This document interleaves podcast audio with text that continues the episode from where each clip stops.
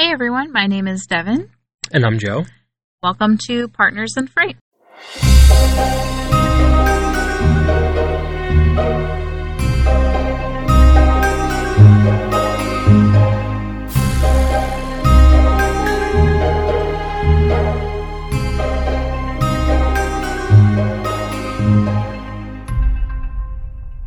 So, welcome back to another week of 50 Nights, 50 Frights.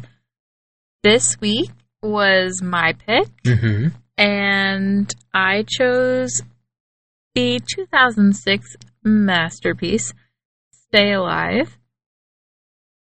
Have you seen this one before? I have. I believe I've seen it just once, but years ago. So I want to say maybe like 2008 ish. I remember almost nothing of this movie. The only thing I remember is uh, people play v- a video game, and if they die in the game, they die in real life. And that Frankie Muniz is in it. That's it. That's all I remember. A good summary. Mm-hmm. Yeah. uh, so, if you're just joining in for our 50 Nights, 50 Frights for this week, uh, to give you a little bit of a rundown for um well we thought september 1st to halloween was 50 nights. It's not. It's 60 whatever. Um so we're doing from september 1st to halloween our favorite like all-time scary movies. And this could be you know all-time favorite as in like classic scary movie like Right. something that means like quintessential halloween to us or it could be like a nostalgic favorite of ours anything that we choose because normally we review more obscure like campy low budget uh, underrated horror movies right. but just from September 1st until um, Halloween, we're doing like anything. So this movie, I feel like has a special place in my heart. And okay, so I kind of had two nostalgic picks for this uh, series that we're doing. Mm-hmm. The first one we already did, which was Hills Have Eyes. Um, And that was that was your first pick. yeah, and that did not live up to uh, my memory of the movie. Right. So this was my other like nostalgic pick, um, and I felt compelled to uh, actually like this one when I was watching it again because it is listed on like our website under my bio as one of my favorite scary movies. Oh, that's right. Um, yeah, so if you guys haven't checked out our website, link is in the bio. um, and we just have short, short little bios on right. each of us, and it includes like I think like ten of our favorite horror movies. So was there a small part of you that was scared that if I don't like this as much as I thought I did, I'd have to change part of my bio? Yes, Oh, okay. and then I'm gonna have to own up to that on the pod right. in front of our like you know ten listeners. First of all, Hills Have Eyes and Stay Alive are both 2006 movies. Mhm. So this is like my era, Right. right? So, um, actually, just a little bit of background on me, and this is in my little bio as well. Um, I used to be terrified of horror movies. Mhm. I like was so scared of them, um, like anything remotely scary, and it, I think it all stemmed from like my mom showing me the It TV miniseries, like Yeah. way too young. Right. Um, so particularly clowns, I'm still like afraid of. But anyway, um, my first scary movie in theaters was When a Stranger Calls, and I actually looked it up. It was 2006 as well. Really? So I think that might have been like early 2006 or something, and then that really sparked like watching horror Right. movies as like a pastime for me. Sounds like 06 was like the year of Devin. Well, I mean, it was really the year that I be, like became a teenager, right? Right. So that was like I was going into eighth grade. Um, so this was like between seventh and eighth, Mm-hmm. and really like hitting that puberty Yeah. hard. um, but anyway, so when I like saw when a stranger Calls in theaters. Which, by the way, I went with one of my friends and Mhm. um, like one of my first boyfriends, and uh, they listened to the podcast. Um, not my first boyfriend, but uh, so shout out, hey there. uh, so when I saw that in theaters, like it wasn't scary to me; it was funny. hmm And then I kind of learned that oh, like horror movies can be like fun too, and like it can Right. be fun to be scared Right. as well.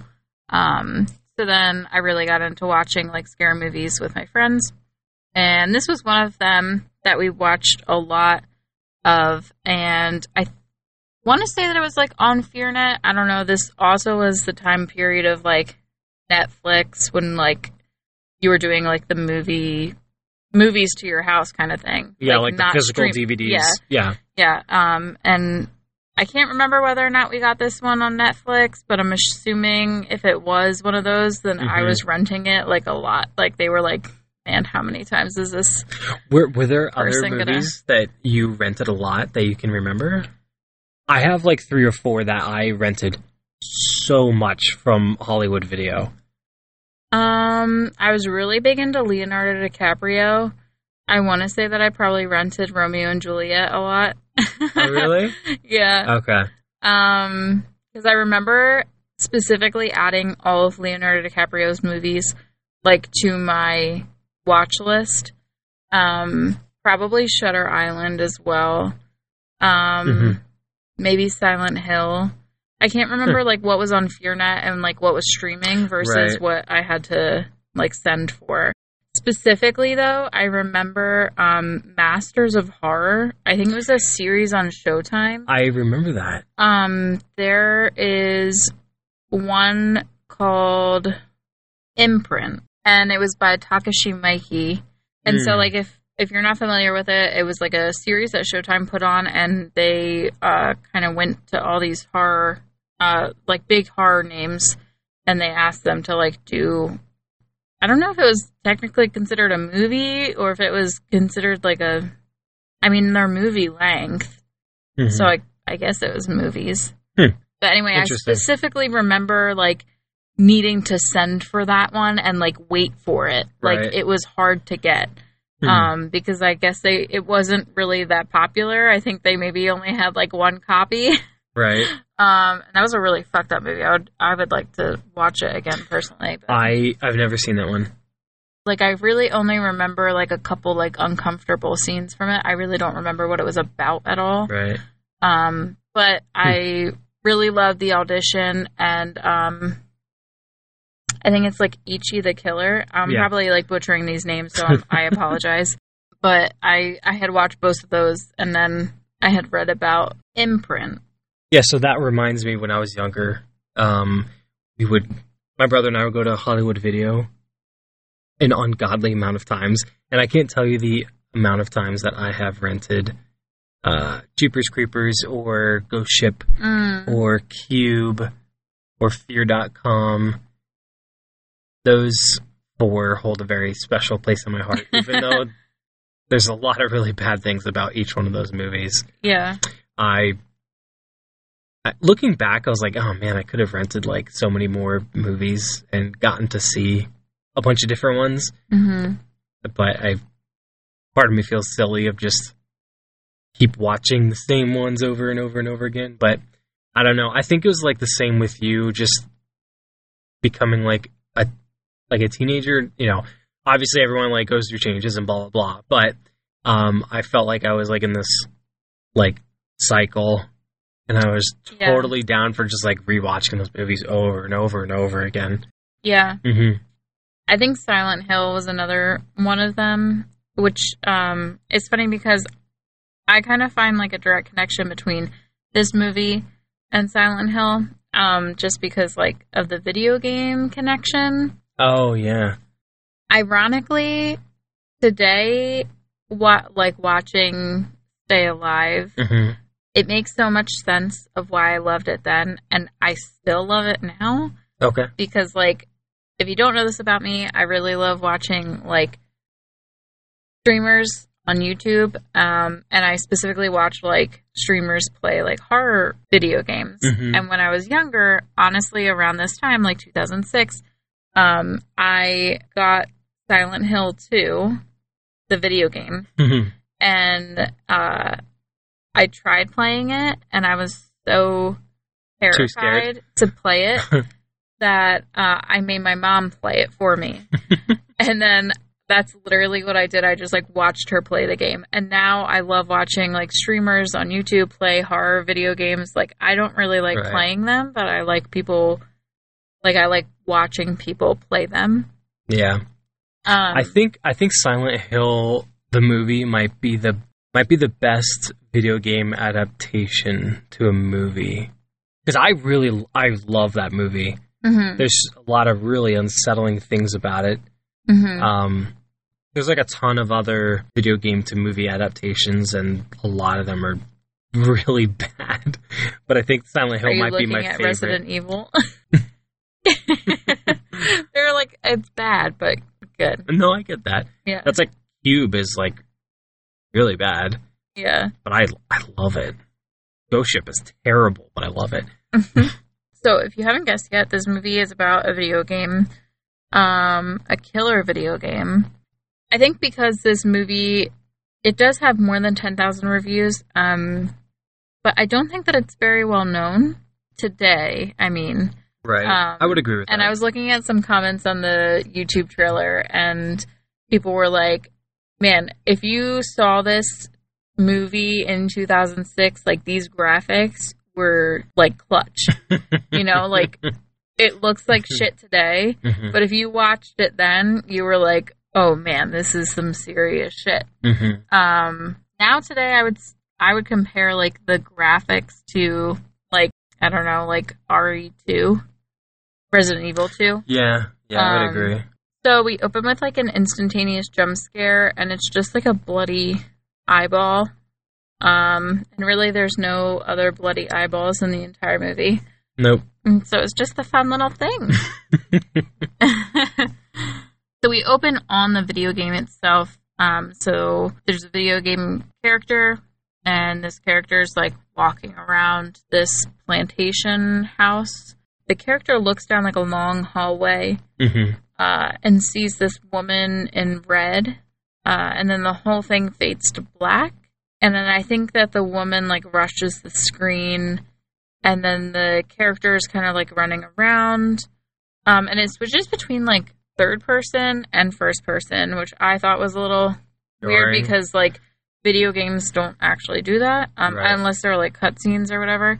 But then the character is like moving upstairs. There's little girls that are like ghost Yeah, they're like they're like little geckos. they're like crawling on the yeah. They're like crawling on the.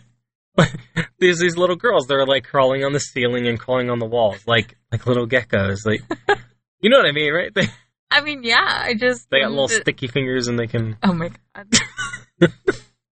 yes, so they're crawling all over the walls. The character goes upstairs, uh, walks into a room, and there's like two people that have been like strung up by chains. Um, they've been like slaughtered, and then all of a sudden something wraps around his neck, Mhm. um, and he gets pushed over a banister, and game over flashes across the screen. Mhm. And then uh, we get who's playing the game, which is Loomis, and he's visibly like kind of shaken from the game. He's a little spooked, and he calls up his friend, who we later learn is Hutch, and he's like, "You gonna come over tonight? Like, can you come over?" And he's like freaked out. Yeah, Um, and there's a thunderstorm going on, so of, of course it's like, yeah. You can tell Loomis like doesn't want to be alone, yeah, but he's not flat out saying that. which is me if I ever play a horror like game. Right. I freak the fuck out. I like I cannot be alone. The lights all need to be on. Right. Like I need a cleanser after I play the game Yeah. because my heart rate is just like through the roof. Like watching a Bob Ross video or something. Yes. um oh, and he mentions Fatal Frame, which is an actual video game. And there were a lot of little like Easter eggs like that throughout the movie. And I never actually um, heard of Fatal Frame before, but it looked kind of similar to like Resident Evil ish. Oh, so it's a Um, real game? It is, yeah. Oh, okay. And he hears some like banging, which we find out literally banging upstairs. Um, and he finds his roommates Max and Sarah, and they're having sex. But what's weird about it is that Max is wearing this pig mask. Which might be the scariest part of the whole movie to me. And I mentioned like in the Shining episode about um the the dog suit man. Right. Right. And I was like, you know, if that's your vibe, like good for you. Um this is a bad vibe. it is He, yeah, Wow. Loomis. Loomis like walks in in on them, and then Max like just turns and faces the camera with this rubbery pig mask on. yeah. Like what the fuck? And they're like, "Do you knock?" And then like Loomis proceeds to have like an entire conversation while like Max is in Sarah. I mean, I can somewhat understand the dog suit. I don't. I feel- I feel like I'm gonna cry saying that. I can somewhat understand that. I cannot understand this fucking pig mask. It's terrifying. Um, and it also is very reminiscent of like the pig mask in Saw three. I want to say. I Oh, think yeah. it appears in like multiple Saw movies, but I want to say Saw three. right. It probably came out in 2006. That's probably the one that I watched the most. He leaves the room and I think he goes to sleep and then he has a nightmare about the game. So he wakes up like in a cold sweat and he sees this woman in red from the video game. Uh oh, I forgot to say when he was talking to Max and Sarah, he said that he like found them in the video game and they were like, "We haven't played for hours, dude." And then he that's when he leaves. Right. Um, so the power is out. Loomis starts like going around the house. He goes downstairs to the kitchen to get a glass of milk. Mm-hmm. I don't really know any adult who just like drinks a glass of milk in the middle of the night, but that's besides the point. So he's he's still kind of hearing weird noises and getting creeped out and he starts to leave the kitchen. And this scene was really effective. Like it's got Loomis in the frame and then you can see the kitchen beyond him and Right. like the hallway is blocking like half of the kitchen, right? Mm-hmm. um and he hears something in there and he's just kind of waiting and then like it the camera just stays there for a while and you don't see anything Right. You're forced to look at it. and then like slowly this like black figure comes into view Mm-hmm. Instantly ruined by Loomis throwing his glass of milk at this figure He's like a little kid. He's like, he's like shit. fuck Let's throw our milk at it. yeah Um, so he throws the milk and he runs upstairs and he's like shouting for Max and Sarah. Um, and he goes up there and he finds them slaughtered, same as in the video game. And it's like a super quick flash, but it's incredibly gory. We Yeah. see a little bit of it again later. Like it spends more time on the scene in the bedroom. Um, but this is like a quick, like not even five seconds, like two. Yeah, two it's like- It's like a frame. yeah.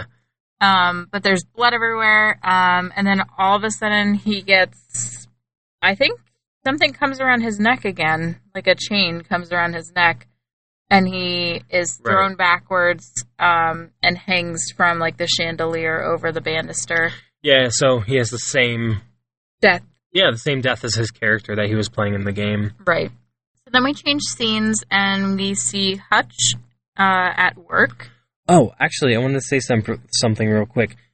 I noticed, I think this was when Loomis was calling Hutch on the phone, Mhm. but they have a really quick shot where it shows Hutch in his house, Mhm. and I noticed he's doing dishes, but he's washing solo cups. Like the red party cups. Wait, really? Yeah, yeah.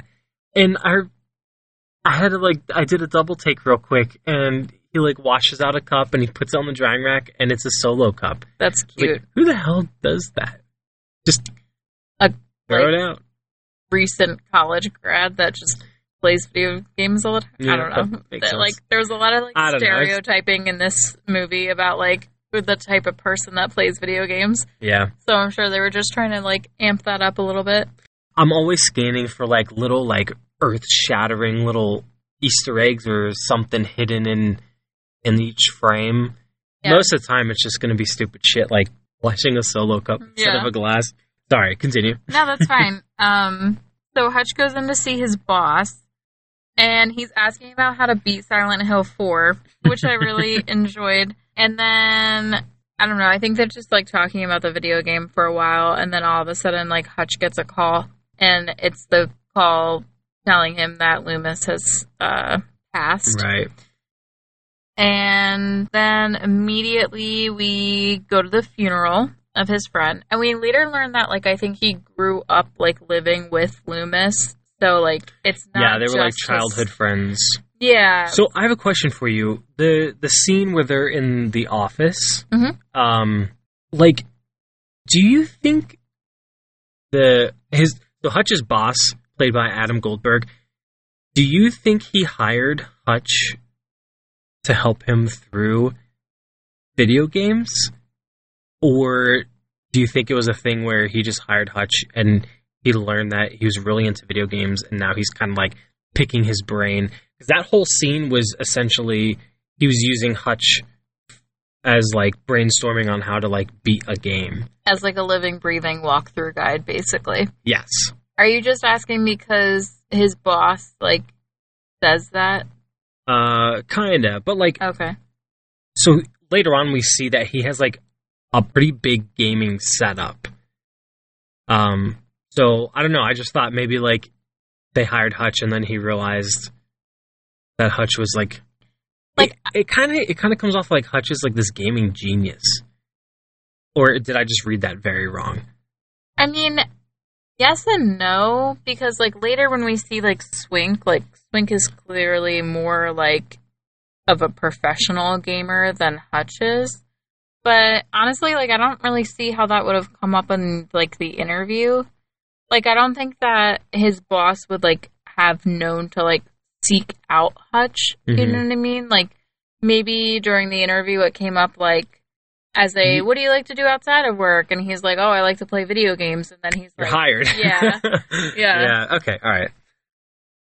Um so then he goes to the funeral Mm-hmm. and he meets this girl, Abigail, I think her name is. Abigail, yeah, Yeah. and she like takes a picture of him. With this really old camera. yeah. And he's like, "Did you just take a picture of me?" And and she's like, "This girl, she's so deep." Um such a crush on her when I was younger. Actually, I have more of a crush on October, but um we'll get to that.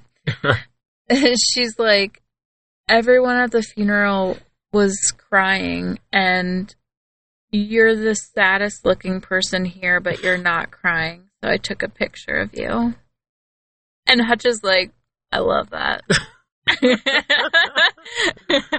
uh, so she was friends with sarah the roommate and Mhm. i guess it's like a joint funeral oh yeah. like she wouldn't be there if it was just for Loomis. So I Right. don't know how that works. Um, Hmm. maybe like she just came in town for Sarah's and was like, "Hey, I'll hit up all the funerals." like, I'm gonna take a picture of all the saddest boys. yeah, I'm gonna find me a sad boy. so yeah, she gives him his, or uh, she gives him her card, and says like, if you ever want to talk about, you know, being depressed, hit me up. and then Hutch like goes to a bar. I think it's a coffee bar, right? Uh, That yeah, October works at. right.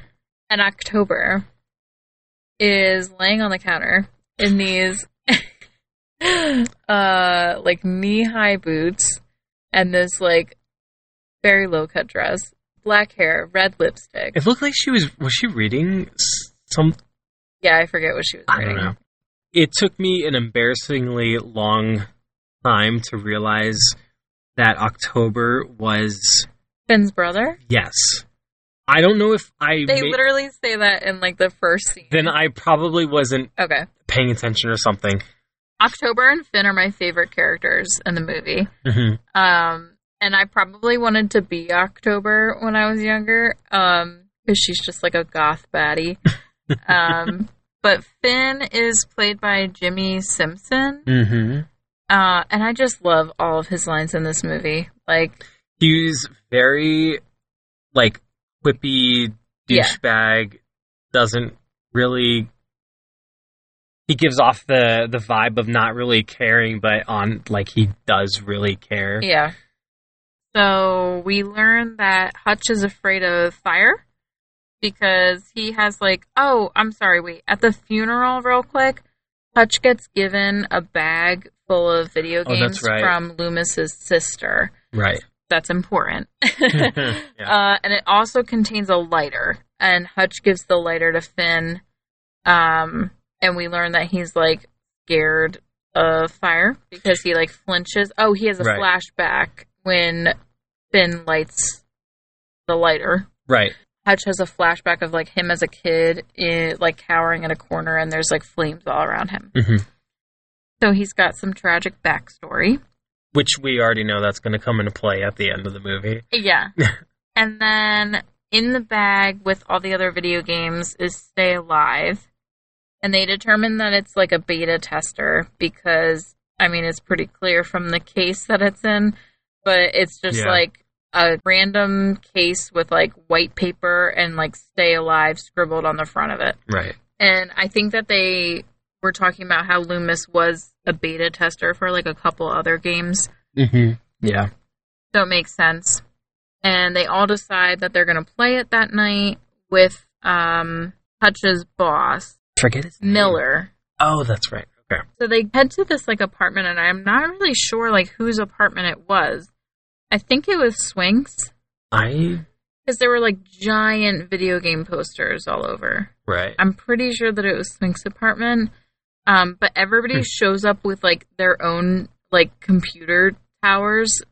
I like I just thought Yeah. this scene was It- so funny because like they're all joining like multiplayer. Like I don't know, they don't all need their own computers. Unless they do, I don't know. Unless like they can't play like co-op on the game, maybe they did need them.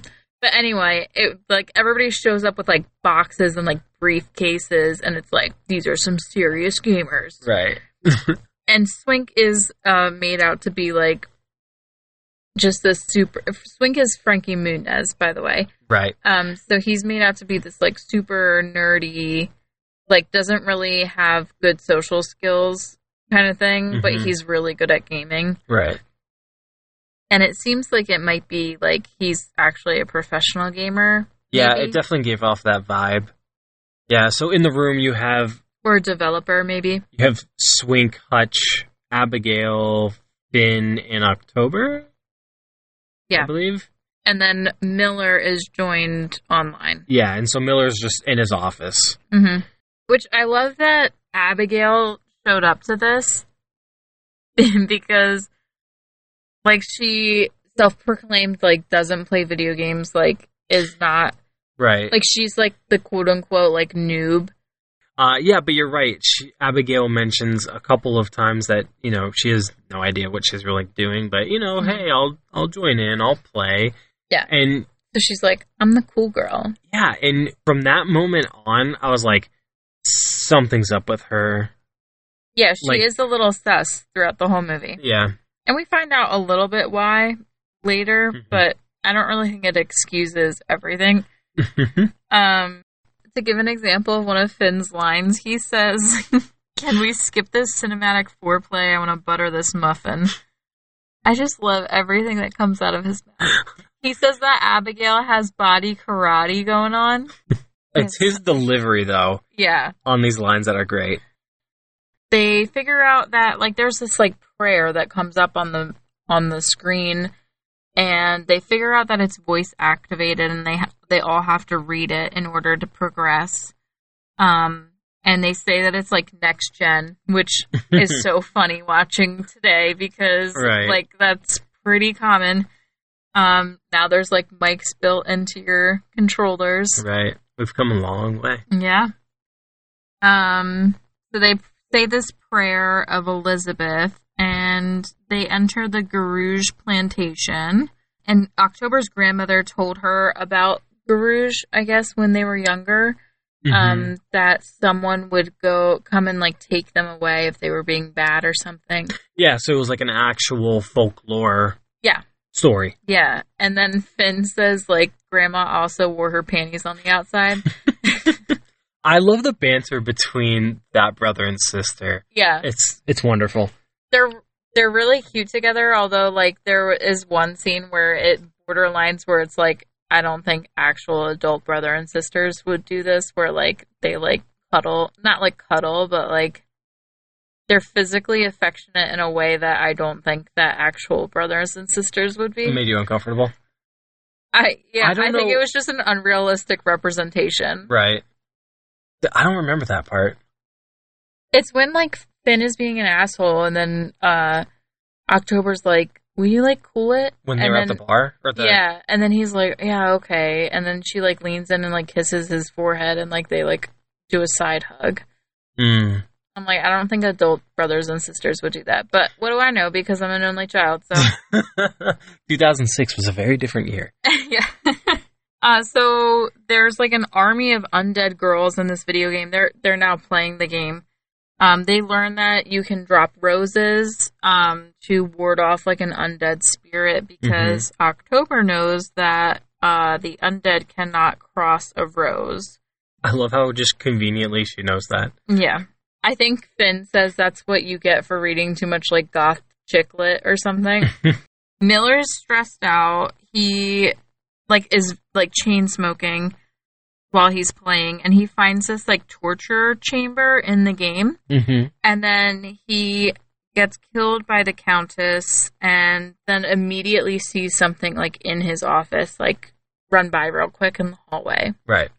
and he says something like oh you know if you play the game too, for too long you like start seeing shit and then i think swink mentions like perceptive reality or something like that Right. which isn't that the same thing that they mention in uh, slumber party massacre I think so. yeah oh i figured this out at this point that there there's this like scare music that comes on and it's not even like music it's like a sound effect and it's this like low Yes. hum and go ahead I'm I'm glad you brought that up.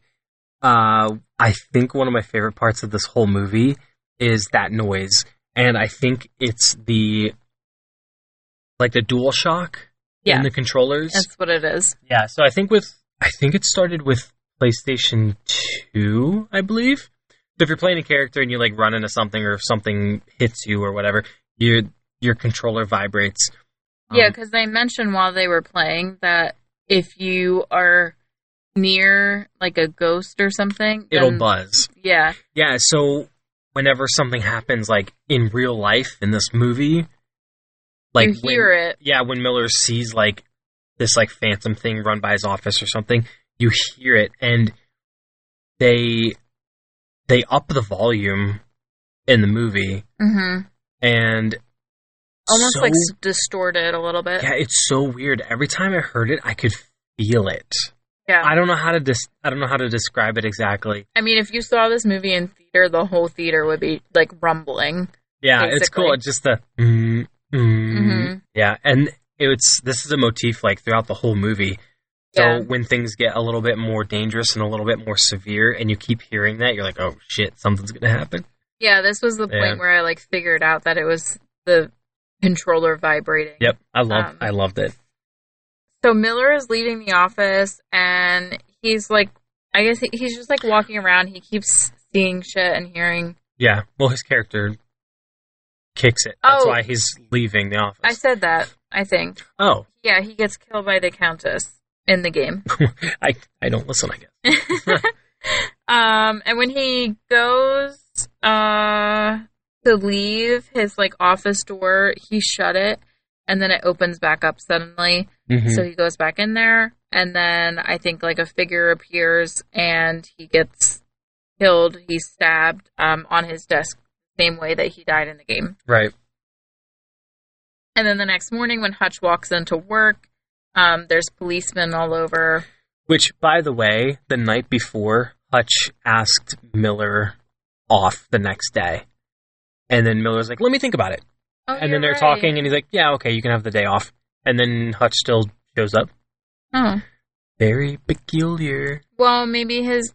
Wait, no. Was that the same day? No, that could, that, it couldn't have been the same day. It had to be a couple days later because he went to the funeral. Because when they were first talking, he got the call that Loomis died. Mhm. So the funeral's not going to be the next day. Anything can happen Right. in movies. so we've got Detective Thibodeau. um, and then some other asshole detective um, that has a weird face. uh, the detective gives Hutch his card, um, and they're like kind of suspicious of Hutch because he was playing like 10 minutes away from the office. Mhm. Could have, you know, had access to the crime scene. Everyone kind of has like weird vibes. They're back at the coffee shop. Um, this is when Finn is being an asshole, and he finds Miller's body in the game. Um, and then there's like some tension between like him and Hutch. Like he's like, if you want to go cry about it, like all day, be my guest, but like I'm gonna keep playing this game. Right. And just like, I don't know, it seems like forced tension, but it's fine. Um, Abigail again is being like suspicious because uh, I think October asks where she's like from, what's her deal, Mhm. and she gives some like perfect backstory of like her mom being a teacher and her dad's an architect and blah blah blah. Um, and Swink is like giving big brain vibes because he puts like two and two together that like if you die in the game, then you die in real life. And then Hutch like freaks the fuck out Mhm. and uh I think they go to tell Finn and then Finn's like, yeah, like uh Miller was found in the same position or whatever that he was in the game, but like he's not concerned about it. Like everybody's just kind of justifying it where like oh, you know, you can only die like a certain number of ways in the game, so it makes sense, you know, Right. and then Finn uh, finds like a silver mirror in the game and mentions that it's not uh, breaking like the other mirrors. Like apparently all the mirrors break hmm in the game uh, because the Countess doesn't like want to see herself. Right. So he finds this mirror and uh, he mentions that he thinks it's polished silver and that nobody else had it, but he found it. There's this weird like Final Destination esque like montage where you see like each character and they're all on their own now, even though they were just together. There was like there was no transition of like Oh, okay yeah. bye like i'm gonna head out for the day like they're just Mhm. all separately by themselves the only person that you don't see by the way is abigail so i agree there may be That- something more going on Yep. That was another reason why I was like, something's, yeah you know, some kind of fuckery's going on so here. you see swink and he's working on his computer and there's like blood seeping out of his keyboard right. and then I think he's like working on the computer like tower, and then Mhm. like something flashes behind him. Um, and then October is working at the coffee bar. He's like pouring some espresso shots or something, and there's like she sees um a ghost or some kind of I don't know. Apparition. Yeah, Yeah. in like the reflection of the coffee maker. Then I don't think his is like really scary. Like his is just like he hears something and then all of a sudden a truck goes by him. Doesn't he hear like galloping? Oh, you're right. You're Yeah. right. Um, yeah, he hears that. And then Hutch, we see he's in the bathroom. We see he has like burns on his back and arms, so we kind of get to understand like why he has a fear of fire. Mhm. And I think oh, when he's washing his face, he like looks up in the mirror and his eyes are white. And then immediately from that, we see like a research montage at the library with Hutch. Always with the research montage. It's, it's either that or somebody finds like a historian or some old person who's like, 40 years ago, this town had a clown, and like, There's, Uh, I don't know. Just I think I, I posted a meme to uh, the Partners in Fright Instagram, and it was like which, if you're not following, please give us a follow. at Partners in Fright podcast. We're also on Twitter. um, and it was like we really don't give horror movies enough credit for like getting kids into the library. um, yeah, so Hutch goes to like the library, and somehow the open active cases from the police department are easily accessible on the library computers, and he can pull crime scene photos down from Loomis's murder. So he can compare, and he can also Yep. pull photos from Miller's murder. I one of my notes is: Can you freely uh, just view crime scene photos? Question No. mark. I mean, unless they're like historical crimes, like you can view like fucking Black Dahlia, you know, Yeah. photos and shit. Um. Anyway, so then, uh, I they all like reconvene. Oh, Hutch like calls a meeting with his friends, and Finn is not there, but I think he's like on his way. And October goes into detail about like the Countess Elizabeth Bathory, I think is Mhm. her last name. Um, how she'd like hunt for victims in a black carriage drawn by horses. She'd break mirrors because she couldn't stand to see herself, and she'd like torture little girls. I just thought of the Ice Cube thing, What? John Mulaney thing, with oh, not Ice Cube. Who is it?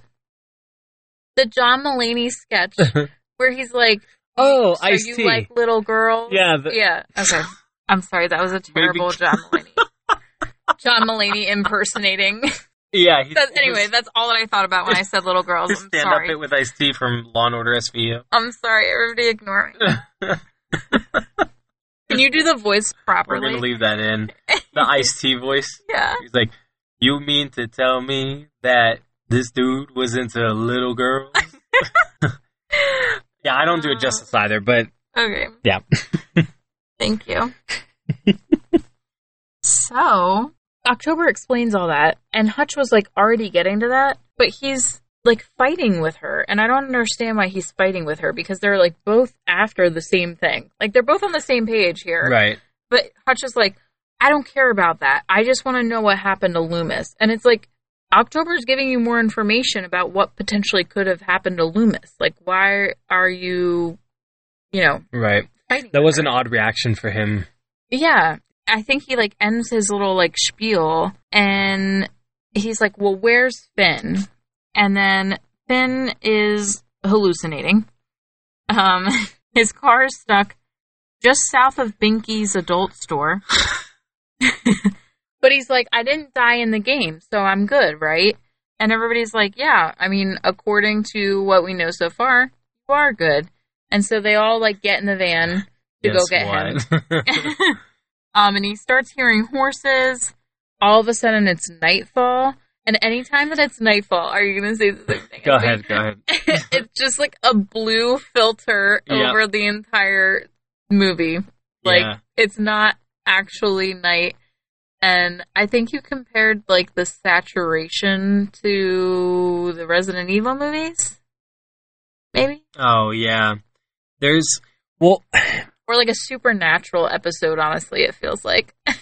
there's there's a couple tropes that litter a ton of horror movies and it's a lot of a lot of it is just like why why why would you do that? And one of my things is like when it's all of a sudden night and Finn's in his car and it's foggy out what does he do? He gets out of the car. No you don't do that you just you don't do that I mean, I think honestly, either way, he would have been fucked. So, I, I Like, there was that. I- there was no escaping the Countess Bathory. Is that her? I still don't know if that's her last name. I'm pretty sure it was. Yeah, I'm not. I'm not sure. I'm just gonna call her the Countess. I know her first name is Elizabeth, so we can go with that. Um, so he starts hearing horses. All of a sudden, it's night, which it's just blue, and then he's like run over by the carriage. And beautiful CGI work, loved it. Um, and then like Finn did die in the game somehow. So like Oh yeah, we start seeing like the game like starts playing itself. Yeah. And they do like say that out loud so that all of us can understand what's happening, that the game is indeed playing itself. Um, so the same detective comes out to the road where Finn got run over, and then the uh, shitty detective like goes over to the to uh, Swink's van, and he starts Yeah. playing the game, and he's like, "Oh, like what? I want to see what's all the fuss about." And uh, Swink's like, "I don't really think that you should play that," and he's like, "Give me this shit," and like he's playing the game and immediately Such dies. He hasn't even been playing for like two minutes, and he dies immediately. Right. So that detective goes to like GameStop. I, What are you gonna say? You? Gonna so he goes to this GameStop and he has this this well so his boss like the detective tells I'm just to call him like Sheriff Hair because he has giant black hair. So the detective tells Officer Hare to like go find information on this Stay Alive game or something. Mhm. So Detective Hare just goes to this GameStop and asks the clerk, is like, Hey, have you heard of this game called like Stay Alive? And the guy's like, No, is it like underground or something? And he's like, Well, first he's like, he acts like it's a drug deal. Yeah, So this clerk is like clearly tweaking out on something, right. and he's like, "What can I get you? Let me guess, high frame rate." Yeah. I'm like, "What the fuck?" well, like my thing was, he essentially asked him, he's like, "Do you know anything about the Stay Stay Alive game?" And the clerk is like, "No," and he's like, "Damn!" And then he leaves and he calls like the detective. He's like, "I got nothing." yeah, He put in the bare minimum. He just talked to the GameStop clerk. yeah. And he's like, "Oh fuck, I I did do? every I did everything I could." What'd you do? Oh, I went to GameStop and talked to a 16 year old clerk. God, Officer Hare, no. So he goes back out to his car and then uh immediately murdered. Wait, how does he get murdered? I forget. Um, same. So in the game, some like kind of machine. It was kind of like a saw trap almost. Oh, like it that's like right. went around his mouth and then like opened his skull. It like zoomed out, and he's in his truck, and then yeah, like, we don't actually see him die. Just like blood, blood. Okay, I, I remember Yeah. that. Yeah. blood splattered. So Abigail and Hutch go to Loomis's house, and this is when we learn that Hutch's dad set fire to their house because he thought his mom was having an affair, and the firemen like pulled Hutch out. So we get that little backstory on Hutch, and then they find Loomis's phone, and he like hid it inside his computer tower. Right. Which honestly, like, seems like so much work. I mean, like, I guess I would do that. I don't know. I like. Right. I feel like it's such a pain in the ass to take off the panel on the tower that like I don't even try to do it, or I wouldn't even try to do it. Uh, and like, what kind of like burner phone information does Loomis have? Like, I know, right? I don't know. so they get the like phone number and address for the game developer of Stay Alive Mm-hmm. And they call Swink to get directions, which was great. It was uh like so they get the address, but then they have to call Swink to pull up like uh MapQuest. Yeah, it's like old school MapQuest. Yeah. So I think they're like all reconvening at Swink's apartment and October's got this book called The Witch's Hammer and she informs everyone that in order to kill the countess, they have to nail her body three times, Mm-hmm. like once in the chest, once in the forehead, and once in the stomach or something. Where'd she get this information from? Like, where'd she get this book from? I'm From so her goth chick lit. She's like a witchy, like so she just happens to know all these answers. I mean, she And doesn't do? know. She looked in the book. I want to know what this book is. I want to read the book. It's like a witchy, like I don't know. Aren't you on like witch TikTok? It's the same shit, but from 2006. um. anyway, she says that a strong enough spirit can be brought back with the right text. So that means that when they read that prayer in the beginning, Mhm. um, it like brought Elizabeth's spirit back. like a spell. Yeah, Right. yeah. And then the police show up at October's house because the detective died, and Right. then they all run. Then they go, I think, to like Loomis's development again. It's like new development housing. So this is when we did learn that the game is like turning on all by itself because uh I forget like why they're looking for October, but they're like, Where's October? And then she's like smoking outside and then we see her like moving on the game. So like Right. the game is like tracking her real life self almost. I think she hears something. It turns night, aka it turns blue again. right. And then um she heads into this like under construction house and she sees an apparition and then all of a sudden she's like face to face with the countess.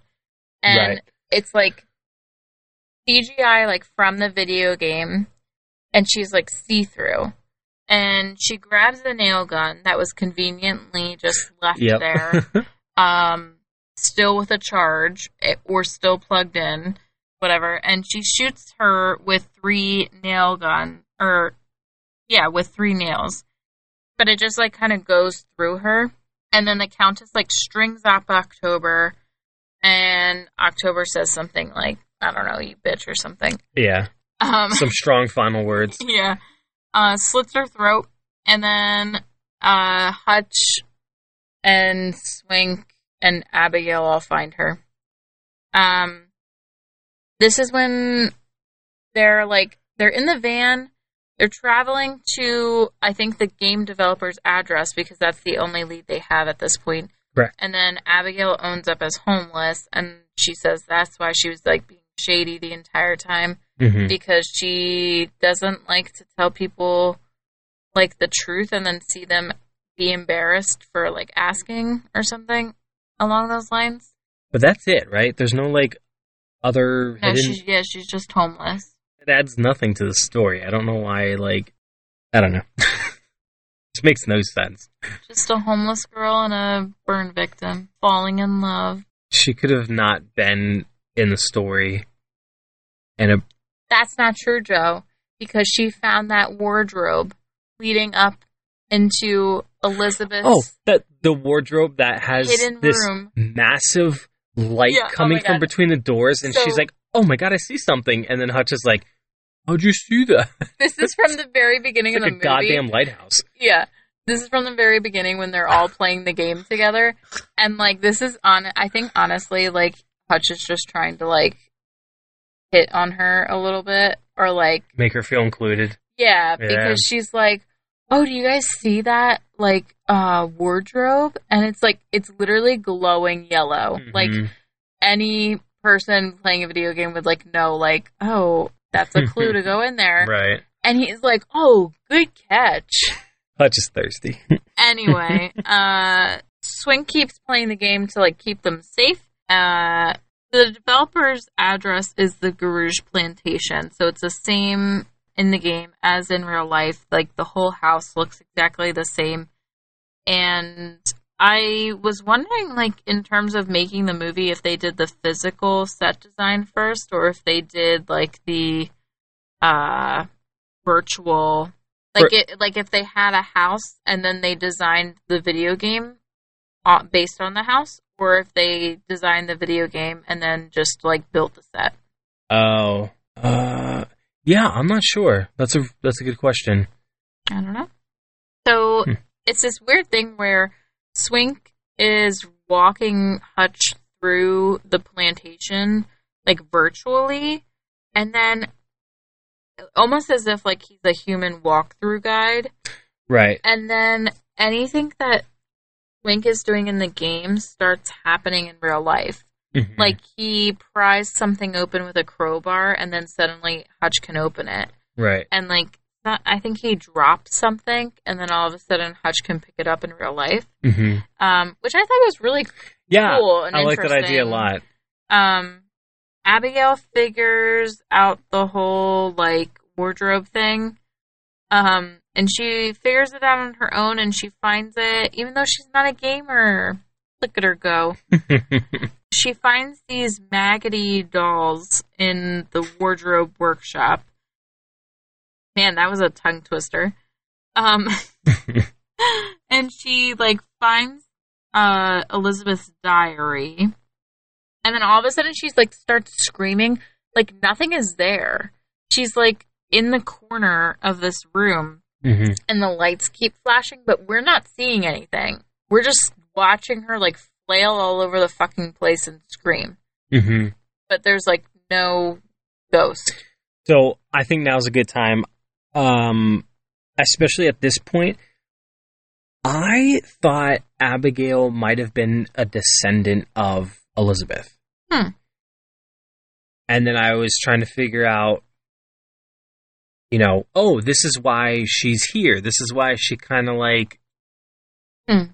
not forced her way into the group, but like stuck around to Right. kind of guide them into a way for them to discover or destroy something in her favor. Okay. Um, so when she was like screaming and nothing was happening, I was like, oh, okay, maybe this is where her plan starts to really unfold. Hmm. That would have been an interesting It would have, wouldn't it? twist, I but that did not was happen. I was wrong. Yeah. Um. So then, I think like Hutch just goes in there and like rescues her, and they kiss. Are you blushing? I just thought like this this has such like wholesome wholesome romance. Like you don't really see like wholesome romance in like a horror movie. like a natural. like you see a lot of sex stereotypically in horror movies. Oh, like, you don't see a lot of like like this is so PG and like s Mhm. I it's so cute because they just like they just kiss. and not like pig mask fucking. Yes, yes. Just want to see some good old fashioned kissing. um. So then, the game starts playing automatically on Swink, and the van doors shut, and Mhm. the laptop's inside, and he like breaks in the window. Um, but Elizabeth comes for him anyway, and he's like, "Oh, you fucking bitch! Like you're cheating." and he's like, he fell into a rose bush, but then like still dies at this point. right. Like spoiler alert, he doesn't die, but like everybody thinks that he's dead because it shows the game and he's like lying in this rose bush and he's dying Right. or he's it says game over. The old fake out. Um, but the whole rose bush thing is important because, like, you know, when you throw the rose in the game, like the spear can't cross it or whatever. Um, so they find Elizabeth's tower, um, but they get separated, and Hutch has to finish it. Hutch, you need to go on and finish it. And So they're like, they're literally between this, like, I don't know, like five inch door with like little like square in it hmm and they're like crying through the door at each other. And Ab- Abigail's like, "You need to go finish it." and what is Hutch's last big obstacle? Something that he's so scared of. Fire. Fire. Oh, so he slides Abigail a rose, and then she gives him the lighter. And then Hutch finds like Elizabeth's body, the uh, Countess's body, immediately, hmm Uh, and it's just like laying there, like completely preserved, like Right? out in the Yeah. open. This drives me nuts. Abigail starts playing "He Loves Me, He Loves Me Not" with the rose, and it's like He gave one- that to you. and he has one. You have one fucking rose. Like, why are you pulling off all the petals? You need them. So then she's like transported to the torture chamber. Um, like her surroundings change, Mhm. and suddenly she's like not in the game, but she's in like the real life torture chamber area. Um, and then Hutch is hammering like all the nails in the body. Right. I think like oh she stands up and I wrote down she shits out the nails. She like she I don't know. She just like pushes them out of her body. Yeah, it kind of reminded me of um, X Men where Logan he gets shot like in the head, Oh yeah. and he stands up, and the bullet kind of like pushes out of his flesh. Why'd you have to make that sound? Ew. uh, so Hutch grabs his laptop, which is a solid silver Alienware laptop, What do you know? How convenient. and her face distorts. This is probably my favorite part in the movie. Yeah. Yeah, because like her face gets all like gray, Mhm. and like her jaw like opens all the like not all the way, like farther than all the way, and it like her Yeah. whole body distorts. Really cool. It's a cool I effect. I always love yeah I always love that effect where the first thing that came to mind was um in it like the 2017 one the Andy Muschietti one uh where that portrait of that lady is with Stan Oh yes. Okay. and her mouth opens unnaturally like trying to do it but unnaturally wide I would be really concerned if you could unhinge your jaw right now. Also, you need wisdom teeth surgery, so you probably shouldn't be doing that with your mouth. her face distorts, and then he lights her on fire, which, like, he didn't even, like, put any, like, lighter fluid down, but, like she went up yeah, the whole room goes up. she went up like um the the Dr- driller, driller killer. killer, yeah. Yeah, they just Yeah. up in flames. And then there's, like, a flashback to him as a kid sitting in the fire, and then he, like, hmm he literally just like gives up and sits down in the fire. He's like, mm, I'm just gonna die here. I'm gonna chill here. And then Swink's alive, and he has not one rose, but the entire fucking rose bush. Smart, the He- smartest thing anyone has ever done in this movie. It's Frankie Muniz, man. Yeah, Uh, so then Abigail and Swink get Hutch out, and that's the end of the movie.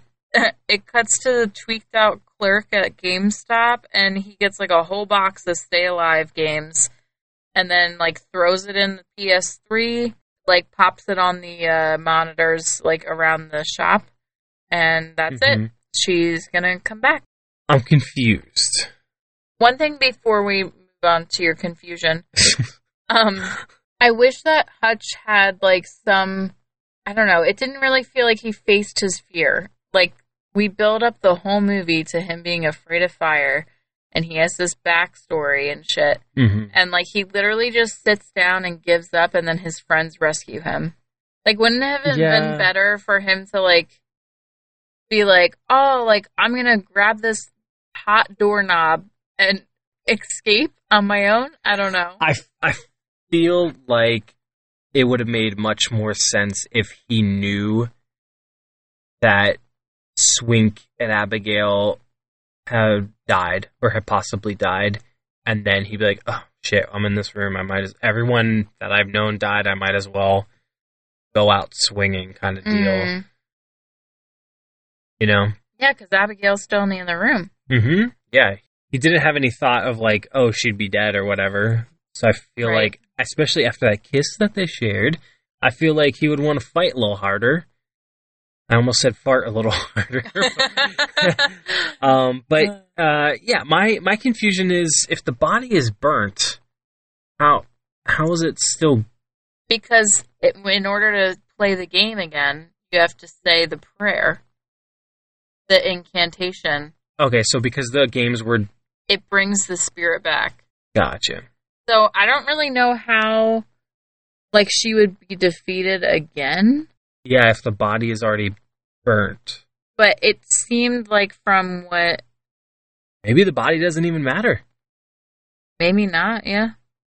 Because what October said was that with a strong enough spirit, Mm-hmm. you can bring it back with the right spell or whatever. But then she was like, in order to take care of it, you need to nail the body and then like burn it. I don't know. Yeah, that's where I'm confused. I guess we'll never know because there wasn't a sequel. I wish there was. Stay more alive. Um. All right. So I'll let you go first. This was your pick, and I know you love this movie. So what? Are you, what are you rating this one? I'm like hovering on this one. I think I'm gonna go eight out of ten. Oh wow. Yeah. Okay. I just like, which I'm so glad because this was what I wanted out of Hills Have Eyes. Like the Mm. nostalgia factor. I mean, I haven't watched this movie in like 10 years. Uh, and I still count it as like one of my favorites. And actually, when we started this podcast, I was like so excited because I remembered this movie. And then I was like, oh shit, it has like 40,000 reviews. We can't really talk about it. But then I was like, oh, I'll do it for 50 nights. Um, Also, it's our podcast. We can do whatever. I mean, that's true, but I also stick to the rules. yeah, I, I got everything out of this that I wanted to get out of Hills Have Eyes. That's good. I'm. I'm really glad. Yeah, and honestly, like, I feel like I could watch this movie, like, I could watch it every night. So your rewatchability is yes. Yeah. It's like a it's like a comfort movie. Okay. Cool. Yeah. Nice. That's good to know. Um, I, uh, I'm giving this a solid five out of ten. Okay. Uh, That's better than I thought you were gonna give it. it. It was a. It's higher than I thought I was going to give it myself. So there's a couple things. One is honestly, it's like kind of a fun watch. It's pretty unique. There's not really any other movies like this. Yeah. Uh, it has Frankie Muniz, which we need more Muniz in our lives. more Muniz. um, but also at the at the core of this, um, there's this theme of people or like friends coming together for someone, and I I don't know why, but I really love that like Stand by Me, Goonies, it, uh, even like Without a Paddle. Um, there's something admirable, I guess, Mhm. about people coming together for like a goal. Yeah, like the chemistry of the group is good. Yeah, Like, it works. I feel like each person had their own shtick. Like Yeah. you had the you had the main guy, you had the leader, you had like the asshole, you had the know-it-all, um, Mm-hmm. and it just it worked. I I did like the the chemistry of it, hmm and it didn't feel like a very long movie as well. Like I felt like you could just kind of fly through this movie. I honestly wasn't bored at any part of this movie. Yeah. Yeah. Not too scary. Um, Mm, nope. which is fine. very, very mild. Yeah. I think the best scare is the one at the very end when like her face distorts. Mm, Um, yeah. but like ultimately, from like 2006 to 2022, like I I was still laughing. Like Finn's lines hold up. um, Right. a couple of like the derogatory terms don't hold up, but we'll Mhm. ignore that. Right. Um, yeah, I still like laughed and uh, it- like the graphics were considerably fine. Yeah, I would say so. They didn't spend too uh, until the end. They didn't spend too much time in the game. Mm-hmm. Um, so I didn't feel like I was too distracted with the subpar graphics Right. for nowadays, at least. Would you rewatch it? Um, maybe like, you know what? I think I would kind of put this in the same like echelon of drive through. Of like watch it with your friends? Yeah, I think it's just kind of like a fun. It's not as ridiculous as drive through, but I feel like it's a fun, just like if you're just with people and you just like order a pizza and throw it on and just kind of like fuck around a little bit. Yeah. Yeah. Oh, last thing I wanted to say was that I wish that the game was an actual game. Uh, and like how cool I think I feel like that's something that they would do in like today's time where like Yeah. you release the movie and you release the game at the same time. yeah, that would be really cool. Uh yeah, I feel like that's something that people would get into now. Um, yeah, for sure. Man, I really Actually, that's kind of what they're doing with Last of Us right now because they're about to release the the show. the show on HBO, Mhm. and they just re-released the like remastered version for Right. PS5. I I wish we got a little bit more from the antagonist, Elizabeth. Was that her name? Yeah, I was just gonna say like the whole movie is very surface level. Oh yeah, We don't really understand like any kind of information about Elizabeth besides um, she doesn't like to look at herself. Uh, she kills little girls. hmm Uh, Yeah, I Um, I wish we saw and she more drives of a- her. horse-drawn carriage. That was a pretty sweet carriage, though. I mean, she owns a plantation, so like probably not a great person. Oh, absolutely not. But like her carriage was like jet black. She had two horses that were just pure black. Yeah, They looked pretty badass. yeah. Killed by carriage. I've never. S- I think Finn is the only person who's been killed by a carriage. In a horror movie, Yeah, that's that's got to be such a glorious way to go. I wouldn't say glorious. His death was pretty gnarly. Like, Yeah. they showed him getting completely like trampled and run over, ran over by that carriage, Complete with that CGI body, just like ragdolling across the road. yeah. Which, by the way, he didn't crash or anything. He just swerved out of the way, and he could have just gotten back in his car and drove off. But he like, His car stopped. It wouldn't start. did he try starting it again? I don't know. Well, would it? Isn't that what you would do if I your mean, car if just it's, if stopped? it's dead, like Yeah, if but he- it's like clicking, I wouldn't like keep trying it. But that's the thing. He didn't try at all. I don't know. Maybe I'm I think you're expecting way too much out of this movie.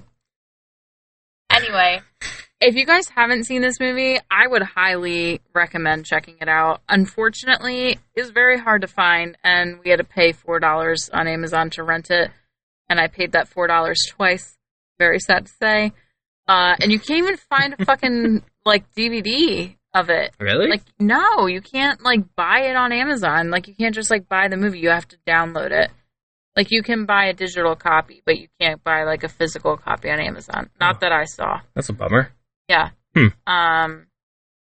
So maybe it is more unknown than we thought, but Yeah. I mean, I thought it was a lot of fun. If you like horror video games, like I would say check it out just for funsies because it's the, it's a it's a fun watch. I Yeah. would check it out. Yeah. Cool. All right. So next week is my pick. I still don't know what I'm choosing for next week. I think I'm gonna like wait till last minute and then just pick one out of the hat. Then we'll see what happens. I'm trying to line up the dates of like recording and when it's supposed to come out, and I can't picture a calendar in my head. Otherwise, I might have some input. yeah, so thank you so much for listening. Um, so just as a reminder, we are on Instagram and Twitter. So if you have a chance, check us out at Partners at Fright. Podcast. Is it? oh, I mean for the Instagram one. I know that you run that one. I don't fucking know. I don't. I don't have Twitter. You run the Twitter. You should know the handle. I said Instagram. oh my god. it's super late. I'm so tired. okay. Thanks so much for listening. Uh, join us next week for whatever the fuck Joe's gonna pick. Stay tuned.